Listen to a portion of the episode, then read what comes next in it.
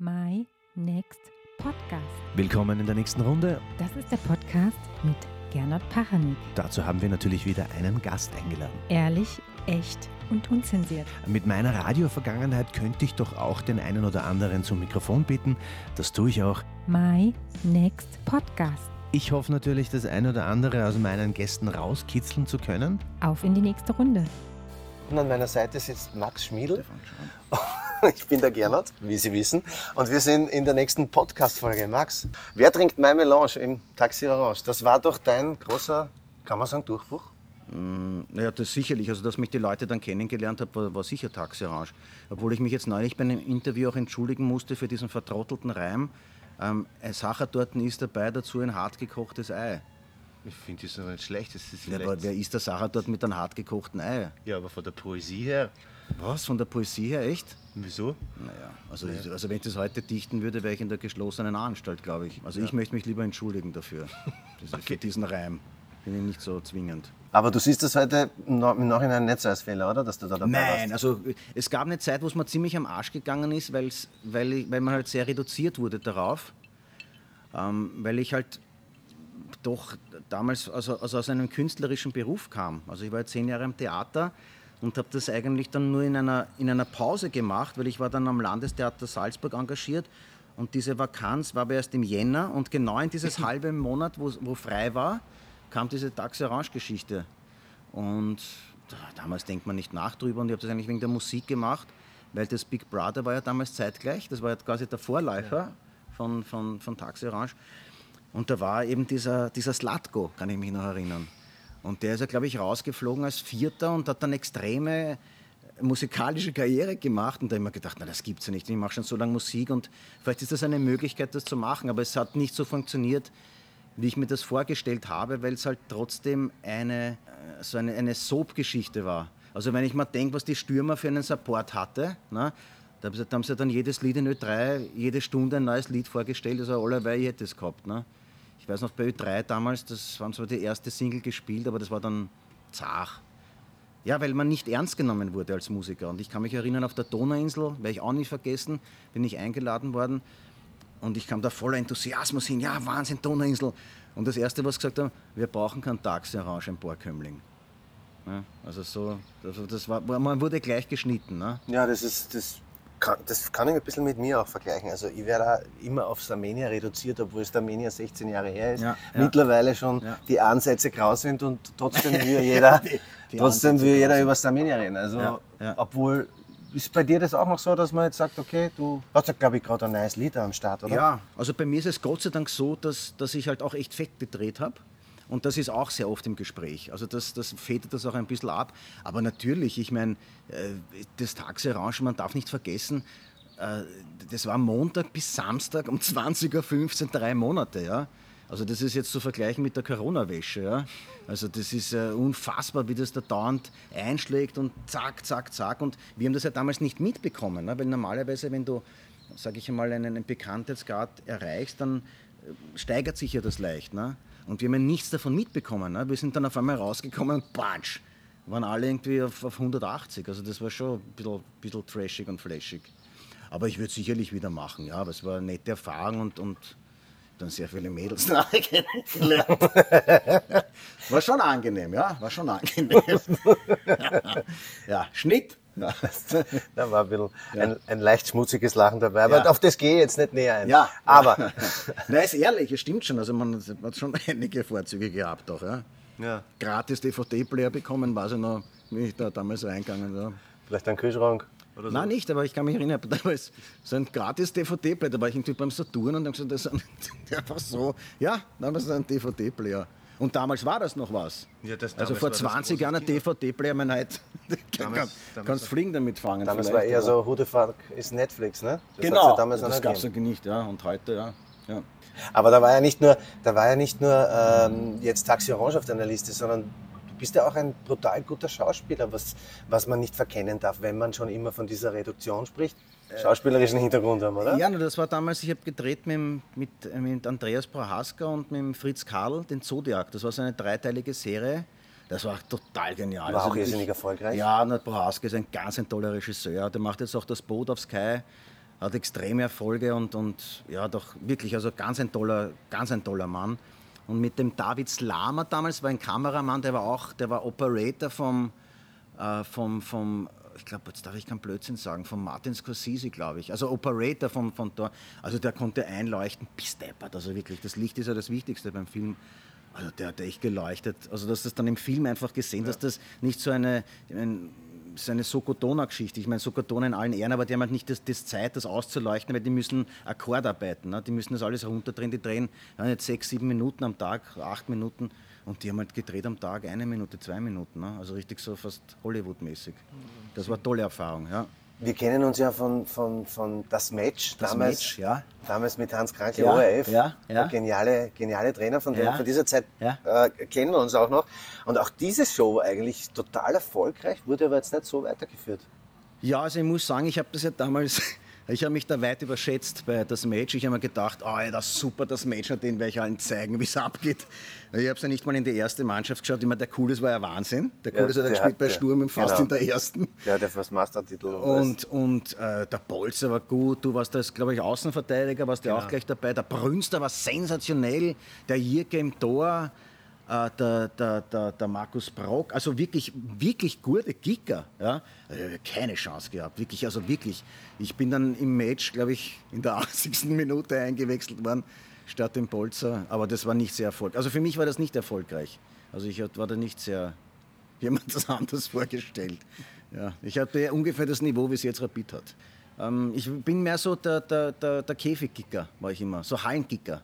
Ja, das war besser. nicht viel bewegen, aber trotzdem die ja, Pässe genau, gut so zack, zack und so ein bisschen tricksen und so weiter über die Bande spielen. Aber am großen Feld, das war, habe ich auch nicht die körperliche Voraussetzung, glaube ich auch. Ne? Das ist irgendwie, Ich werde nie vergessen, wie der, wie der Prohaska mit der Marlboro in der Kabine gestanden ist. Kannst du dir das noch erinnern?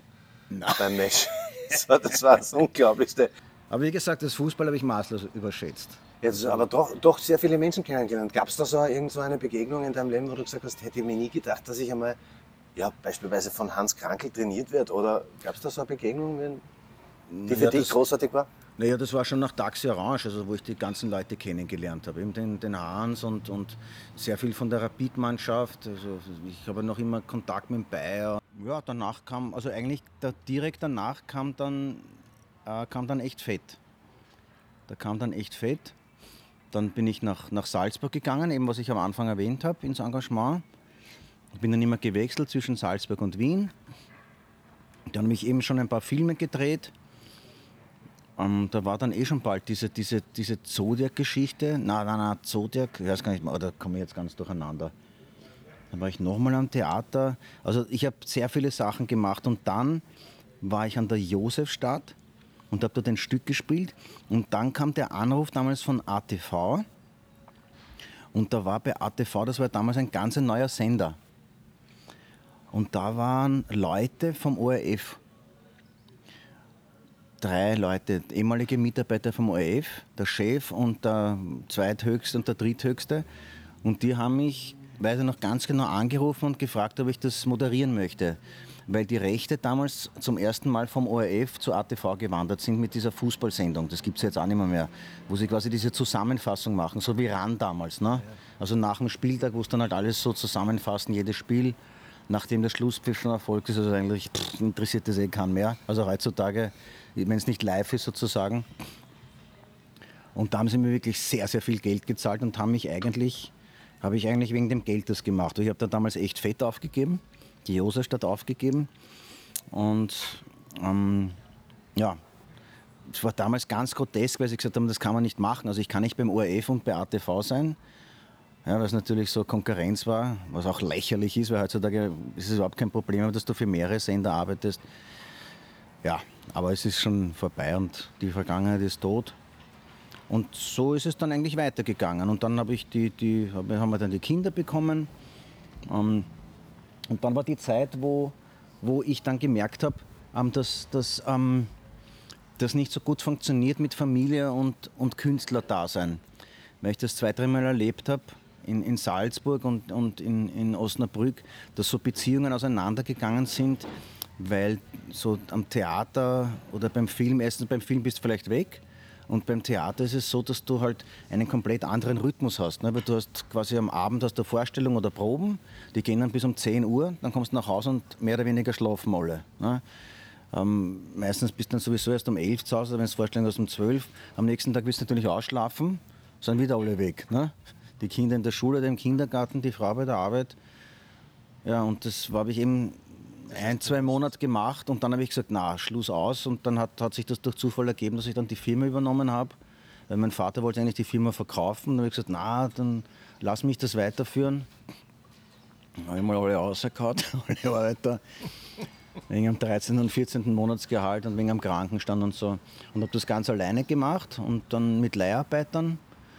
Aber das zeichnet dich ja aus, dass du schon vorhin gedacht hast, okay, wenn ich das so weiterführe, dieses Leben, dann werde ich wahrscheinlich meine Familie nicht glücklich machen oder nicht so da sein können, wie ich mir das vorstelle. Das ist doch. Ja, eh, naja, es ist sicherlich. Ich denke, wenn du Fam Familie hast, musst du dich schon dafür entscheiden, weil irgendwie dann Familie zu gründen und dann da unterwegs zu sein, da brauche ich keine Familie, ne? dann kann ich gleich Single bleiben. Also das ist ja dann vorprogrammiert. Und wie gesagt, ich hatte diese, diese Erlebnisse zweimal, was wirklich schier geendet hat. Ne? Wo es einfach dann die Frage gesagt hat, du bist nicht zu Hause, er scheißt nicht an, so ungefähr und so bla bla bla. Und dann ein schrecklicher Rosenkrieg, was die mit den Kindern dann, wer darf die Kinder haben. Und das wollte ich mal sparen. Und ja, und jetzt ist es, jetzt ist es schon viel lockerer, jetzt kann ich es mir leisten, wieder in den in quasi nochmal Gas zu geben, künstlerisch, weil die Kinder sind jetzt schon größer, die, die größte ist jetzt schon 16 die, die kleinere ist 12. Also das ist schon etwas, wo sie ein bisschen Flüge sind und nicht mehr das so brauchen. Ne? Also jetzt geht, das, jetzt geht das schon wieder besser. Ja, jetzt kann ich wieder Gas, geben, wieder Gas geben, sozusagen. Ja. Was steht da noch alles auf deiner Liste? Äh, Gibt es irgendwas, wo du sagst, das strebe ich jetzt einmal an? Naja, man muss sich immer Ziele setzen. Also es ist so, dass ich jetzt eben meinen 50. Geburtstag hatte. Oh, gratuliere ja, nachträglich. Happy, es, Ist, es ist ja nicht so, na gut, das war letztes Jahr, ich war jetzt im Sommer 51. Weh, na, hat mir nicht wehgetan. Weiß ich nicht. Also, ich glaube eh, dass ich nicht mehr so lange habe. Also, also 60 möchte ich eh nicht werden. Also dann ist es, ist es nicht so tragisch. Ja, also vier, Hashtag 54 habe ich ausgegeben. Also jetzt nochmal Vollgas. Ich habe ja schon das zweite Album ist ja auch schon fertig, mehr oder weniger. Und das dritte Album ist schon zur Hälfte fertig. Das heißt, ich werde Vollgas geben und jetzt wirklich fast täglich, ein Album raushauen. Jährlich, äh, jährlich oder eineinhalb jährlich ein Album raushauen. Ja, und einfach Vollgas geben, weil man muss einfach Content machen und gar nicht so irgendwie großartig nachdenken und einfach tun und machen und nicht auf irgendwie was warten, was passiert.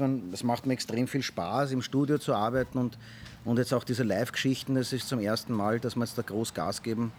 Du, wenn, wenn man so, du bist ja Künstler, Lebemensch.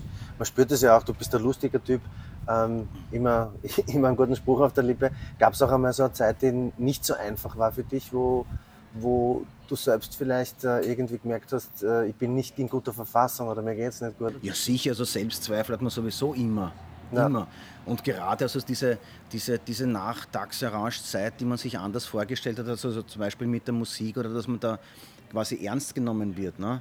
Das, das waren schon so Dinge, wo man dann auch zweifelt und sagt, na, vielleicht ist das alles nicht so gut, was man macht. Und, und, und ja, ich weiß ich nicht und hin und her. Dann sicher, also diese Selbstzweifel habe ich jetzt auch noch immer. Ist die Nummer wirklich gut oder äh, hat man sie überhaupt drauf, etc. etc. Also das habe ich bis heute, extreme Selbstzweifel. Aber ich glaube, das ist auch gut, dass man sich auch nicht ausholt und nicht sagt, man ist ein Superstar und man, man, die anderen sind eher so Arschlöcher. Und das, das ist, gibt sicher genug, die, die das von sich glauben, aber das glaube ich überhaupt nicht. Also ich bin eh fest davon überzeugt, dass die wirklich ganz tollen Leute sowieso zu Hause im Kammern sitzen und die größten ähm, Selbstzweifel haben und sagen, ah, das ist sicher nicht gut, das ist sicher nicht gut. Bin ich immer überzeugt, dass es sowohl Schauspieler als auch Musiker ganz sicher, bin ich fest davon überzeugt, dass die richtig Guten gar nicht nach oben kommen. Ja, habe ich schon von vielen Schauspielern auch gehört, dass sie sich gar nicht die eigenen Filme anschauen, weil sie das nicht sehen können, was sie machen.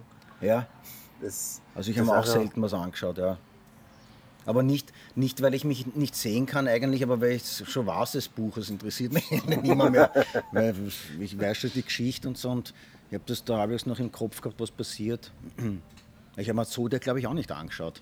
Ein paar Ausschnitte habe ich gesehen. Wie schreibst du deine Musik? Wie, generell, was hat Musik für dich für einen Stellenwert? Und vielleicht gibt es ja auch den einen oder anderen äh, Superstar aus vergangener oder aktueller Zeit, der, der, extrem, der dich extrem inspiriert. Gibt es da sowas oder machst ja, du Ja, sicherlich. Also das ist sicherlich der Herr Hölzel, der Falco, Ich habe damals meine, damals noch eine Kassette, war noch also keine CD und keine Minidisc, sondern eine Kassette, also dieses Teil, kennst du das noch überhaupt? Das kenne ich, ja. Ja. Ähm, das war, das habe ich bekommen von meinem, von meinem ähm, damaligen Onkel, also oder Onkel ins B, es wurde da nichts draus, also meine Tante nicht geheiratet, aber da war Einzelhaft, Einzelhaft.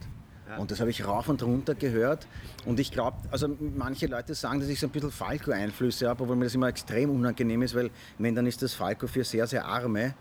Aber ein bisschen, glaube ich, habe ich schon irgendwie so, das ist halt so im Blut, dieses, dieses weiß ich nicht, einfach dieses, diese Attitüde und dieses, dieses leicht nasale teilweise und also ich versuche das nie zu kopieren, ich glaube, es ist einfach ein bisschen da, es ist einfach ein bisschen da. Und sonst habe ich halt das Problem generell immer gehabt, dass ich sehr, sehr viel Musik auch generell höre. Ja? Also ich höre Techno-Bunker, genauso wie Beethoven, genauso wie Reinhard May, genauso wie Selig, genauso wie Kanye West, genauso wie Cypress Hill, genauso wie Iron Maiden. Also das ist ganz, ganz, ganz komisch bei mir, dass ich Hausmusik, also normalerweise entscheidest du dich eigentlich, glaube ich, so ein bisschen für eine Musikrichtung, aber bei mir ist das, wie gesagt, ich, ich höre alles. Zwar nicht dann durchgängig, aber mir gefallen halt dann einzelne Lieder. Ne? Also zum Beispiel Iron Maiden, Rock in Rio, unfassbar geiles Konzert. Ja? Also das habe ich auch tausendmal gehört, es so genial ist. Reinhard May, unglaublicher Liedermacher. Ja? Urschöne Texte, wahnsinnig äh, eingehend, auch alle ganz allein mit der Gitarre. Beatles, ja wirklich, also alles da. Und Techno auch, Hardcore-Techno, super geil. Dumm, dumm, dumm, dumm. Finde ich auch genial, ja? taugt man total, wirklich. Also das ist eben... Äh, äh, eher eine große Bandbreite. Und die Texte ja. fallen dir alles so ein oder wie? Oder tust Gitarre spielen oder wie ist das bei dir? Weil also meistens ist es so, dass ich am, am Anfang mache ich immer den Refrain. Also ich fange immer eigentlich mit dem Refrain an.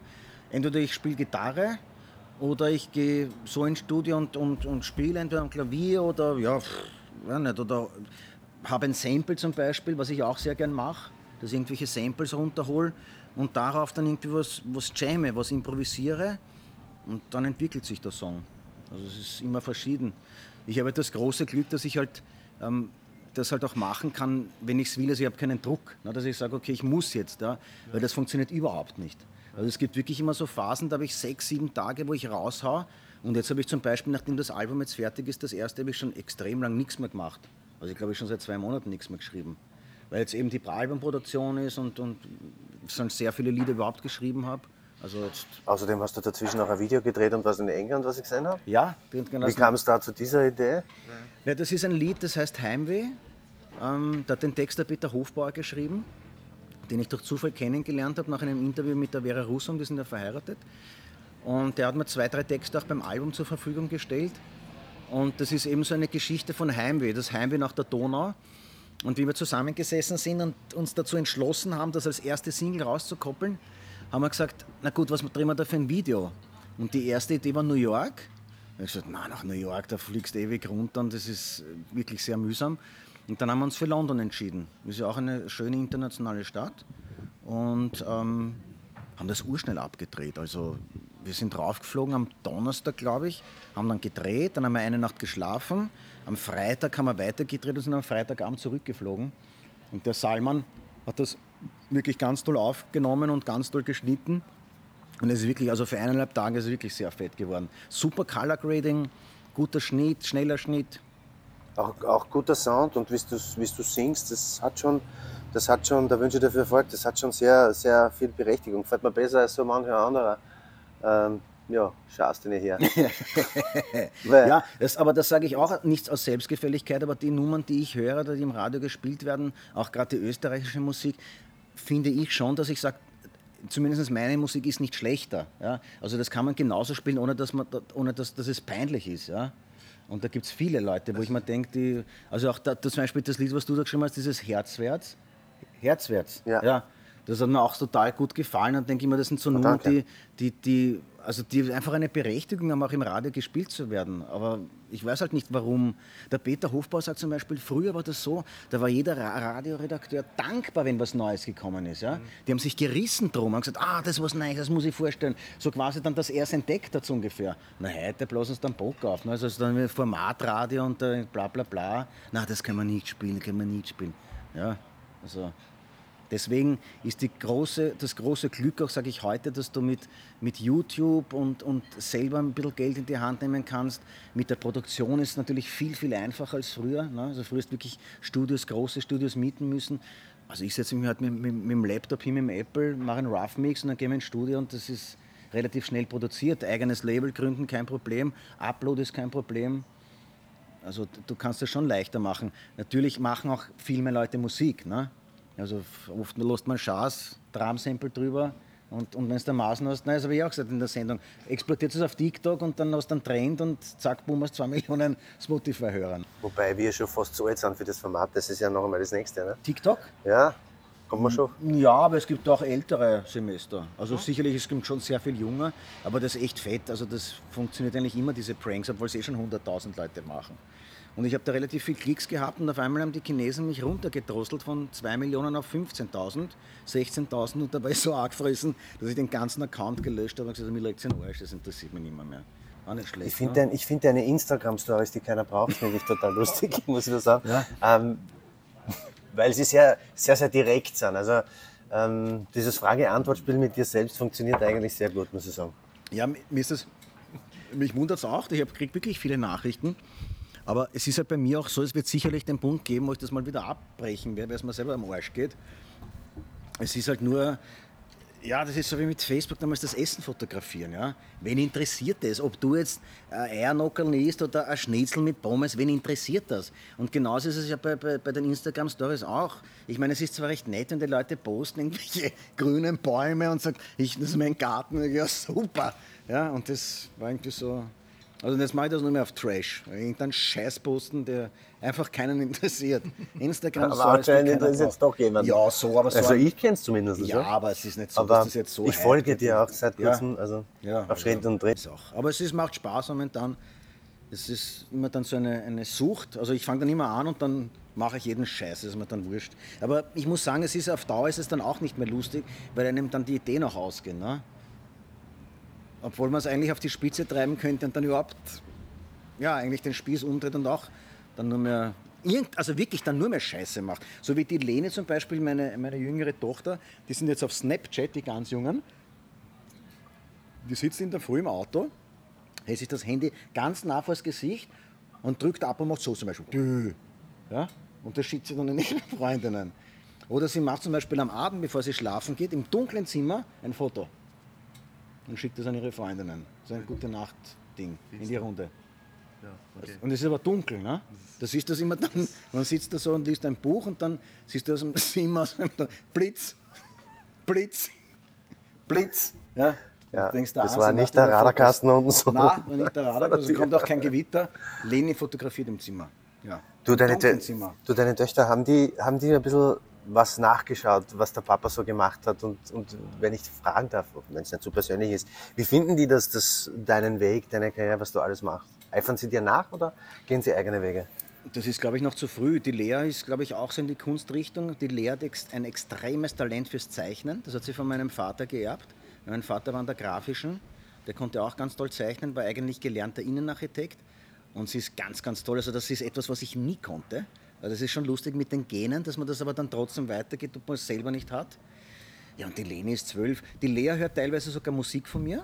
Das ist natürlich sehr cool. Und die Tochter, die eigene Tochter, das hört. Ich weiß nicht, ob sie es macht, weil sie so ein netter Mensch ist oder ob sie wirklich gefällt. Die Leni findet eigentlich alles prinzipiell peinlich, was ich mache. Ist eigentlich alles peinlich. Also echt Fett ist peinlich und Taxi Orange. Ich meine, es, es ist immer so, Sie werden jetzt schon oft angesprochen, gerade von den Leuten, die jetzt Kinder haben. Das ist ja eigentlich die volle Generation damals. Ne? Mit denen, die jetzt in die Schule geht, diese Eltern, die sind ja damals, also sie wird schon öfters darauf angesprochen, die Lea auch. Ja, aber es ist jetzt, wie gesagt, kein großes Alltagsthema. Kennen dich, äh, kennen dich die Leute da auch noch, wenn du mit der Familie spazieren gehst? Hey Max. Ja, ja. Ja. ja. Schmack, Schmiedl, Foto, es kommt eigentlich, das ärgert mich immer ein bisschen. Oder ist es immer der Alte von Taxi? Nein, Orange, eben oder? nicht. Es ist nicht einmal der Alte von Taxi Orange, es ist nur Taxi Orange. Ja? Taxi Orange. Ah, Taxi Orange. Ja, ja. Also ich bin eh immer nett und höflich, aber wenn Sie wenigstens Max sagen würden, aber ich verstehe es natürlich auch. Wenn Sie ist den Satz 20 fertig machen würden, Ja, ne? ja. Aber es ist, ich finde schon cool und deswegen finde ich es auch wirklich kultig. Nach 20 Jahren ist schon eine lange Zeit, dass das noch immer so in den Köpfen drinnen ist. Diese Gehirnwäsche hat wirklich funktioniert, so wie in Nordkorea. Das ist Vollgas. Also die Leute werden mich nicht mehr los sozusagen. Bis ein Sterbebett. Ja, das war der von Taxi, ja, ich weiß noch, der Trottel. Ja genau, das wird sie bis ans Lebensende verfolgen. So. Du tust sich einiges. Was steht auf deiner To-Do-Liste noch? Hast du eine, eine Bucketlist, eine To-Do-List, wo du sagst, Naja, ein großer Wunsch ist schon, dass, die, dass, die, dass einfach die Musik funktioniert.